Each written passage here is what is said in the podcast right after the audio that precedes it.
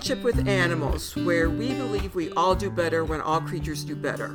I'm Janet Roper, and each week I share stories and suggestions with you on how to deepen your relationship with animals, moving you from ownership to true kinship, one animal at a time.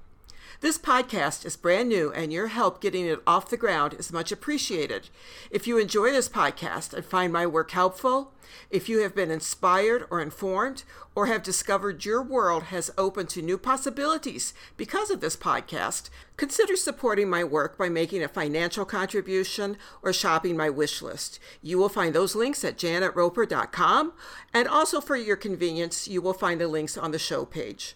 Your support helps this podcast grow and makes my work sustainable. I can't do it without you, and I'm grateful for any way you decide to show your support.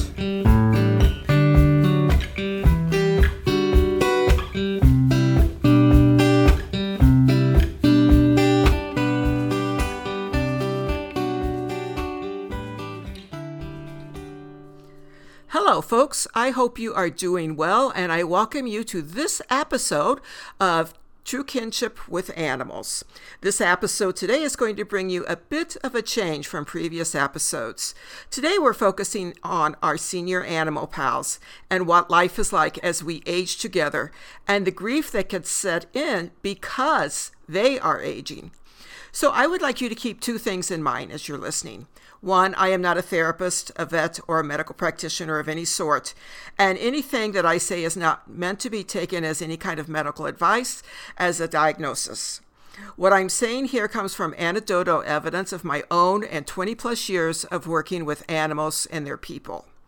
And the second thing I would like you to keep in mind is that this is focused on dogs because I'm sharing some stories about my elderly dog Max, who is now an angel animal. However, I believe a lot of what you will hear is able to be carried over and used for other animals. However, do your own due diligence in talking with your animal pal's medical slash wellness provider, doing your own research, and using your own wisdom. So I think you'll agree with me, it's a basic truism that animals are now living longer. According to Google, the average life expectancy of dogs has increased from 10.5 years to 11.8 years between the years of 2002 and 2016. And more cats are now living into their late teens and early 20s. This is in part due to diet, exercise, medical care, and an increased quality of life. With advances in veterinary medicine, the addition of holistic care and alternative modalities such as acupuncture and chiropractic, and general improvements in how we care for our animals, it follows that pets are living longer. Instead of simply being just a dog or a cat or a rabbit or a horse that is kept outside and left to face the elements on their own, our animals are now valued family members who share our homes as well as our hearts. Our senior animal pals offer their own special set of joys. My human clients have plenty of stories about them. One helped a young girl who had stopped talking when her dad was diagnosed with cancer, helped her to start talking again. Another senior dog drags her human down the street and then has energy enough to play chase in the backyard when they return. And another senior helps her human caretaker understand the value of hand signals as she starts to lose her hearing.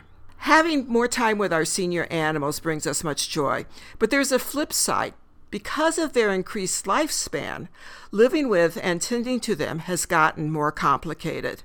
This brings along its own special set of poignant moments and challenges that weren't as prevalent a decade or so ago, such as canine cognitive disorder, incontinence, and navigating the tangle of end of life care decisions that need to be made.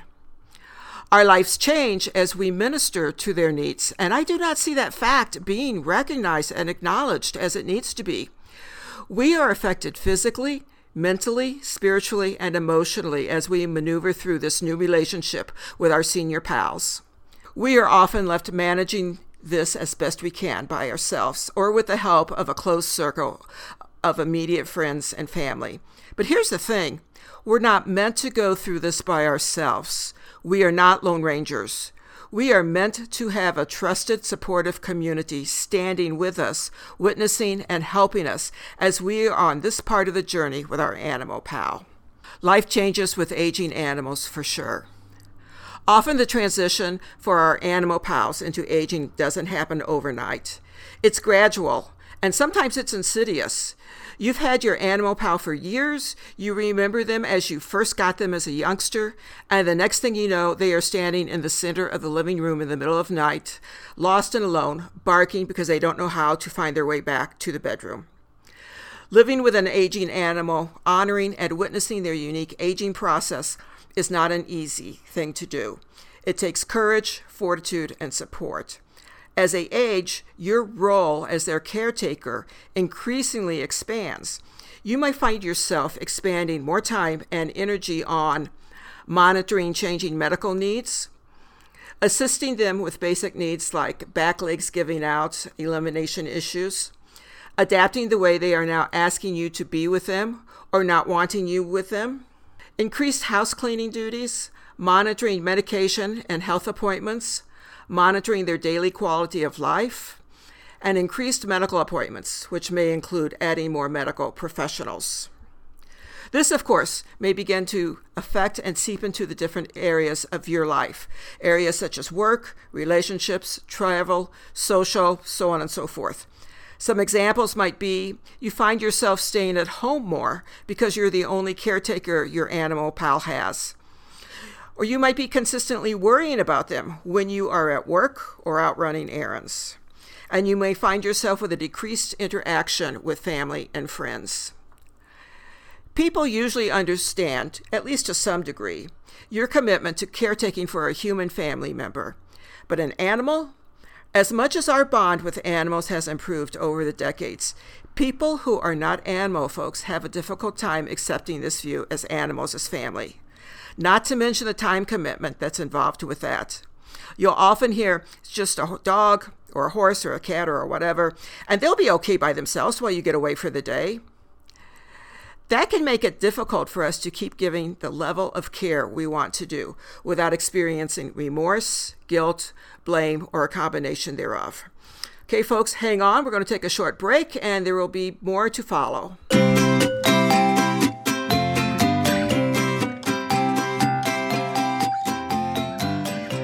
Heartfelt thank you to those who have contributed to the growth of this podcast.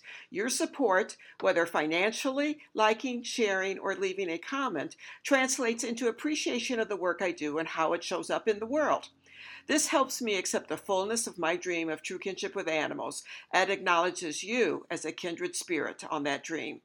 I'm asking you to continue helping me as I carry on sharing this dream with the world at large. If you have ever found my work helpful, if this podcast has inspired or informed you or expanded possibilities in your world, now is the time to help the True Kinship with Animals dream continue to unfold into reality.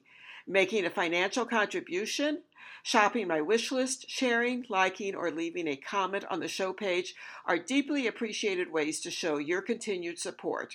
For your convenience, the link to make a financial contribution supporting this podcast can be found on the show page or go to my website, janetroper.com, and up at the top you will see support my work.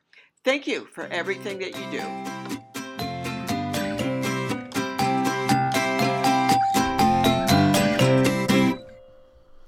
Hey there, thanks for tuning in and listening to this podcast. If you're a first time listener, glad to have you here. And if you're a returning listener, welcome back. If this podcast speaks to you or has helped you in any way, be sure to like, follow, comment, and share it with others. So, this story about my dog Max uh, took place about three years ago.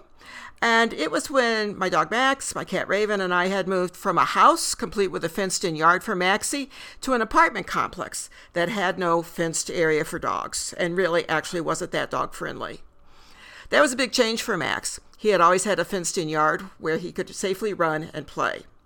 I thought things were going well, and then I noticed Max becoming more clingy than usual. He followed me around like he's always done, but now he had to be right next to me. And folks, I mean right next to me with capital letters. Our bodies had to be touching, and oftentimes he would literally block me into a space where I couldn't move. He started walking on my feet and then standing on them. It was as if he had no concept of where his feet were and that he wasn't standing on the floor. The situation quickly escalated from bad to worse to dangerous, as I was afraid he might inadvertently cause me to fall or that I might unintentionally hurt him by stepping on him if I didn't realize that he was there. It was both easy and natural for me to attribute these behaviors to his canine cognitive disorder. He had moved from his home of the past four years and was experiencing new sights, sounds, and living conditions. Not only that, but as far as I know, Max has never lived in an apartment before, but only in ho- houses. That was a big change in itself. One night, I was talking to his auntie, a friend of mine and a colleague, and I mentioned all of this to her, and she became silent. Max connected with her and told her why this was happening. She told me that he felt safer by my side because he'd been through a lot of change and uncertainty with the move. He was better able to handle that years ago, but now that he was older, it was scarier and harder to handle. So, why am I sharing this with you? First of all, to let you know if you have experienced or are currently experiencing something like this, you are not alone. Your experience is real and it's authentic to you and your animal pal. I see you and I believe what you are experiencing. As our animals age, it can be possible to miss what's going on with them, even when we are in tune together and have a long time and honored established relationship. We expect they will respond to situations as they did when they were younger, and it is quite possible that they are unable to do so. Sometimes even with the best of intentions, we miss what is perfectly obvious to our animal pals because we are preoccupied, busy, tired, stressed out, or we think we know what it should be. Well, those are just a few of the reasons, and they're real reasons. Don't deny them because those reasons are real. What do I want you to take away from this? We're not an island. We're not meant to do this business of life alone, doing everything by ourselves. We are meant to be in connection with others and support each other, just like Max's auntie supported me and Max. When you find yourself in this position, perhaps this will help. One, acknowledge that this is a challenging time. Two, if you haven't already, consider building a support community of like minded folks who get it when it comes to understanding animals or family. Three, if you are able, stay in contact with your animal pal's medical caregiver. I hope this encourages you to reach out for support for yourself as you are on this leg of the journey with your animal pal. Supporting yourself is also supporting your friend. You don't need to do this by yourself.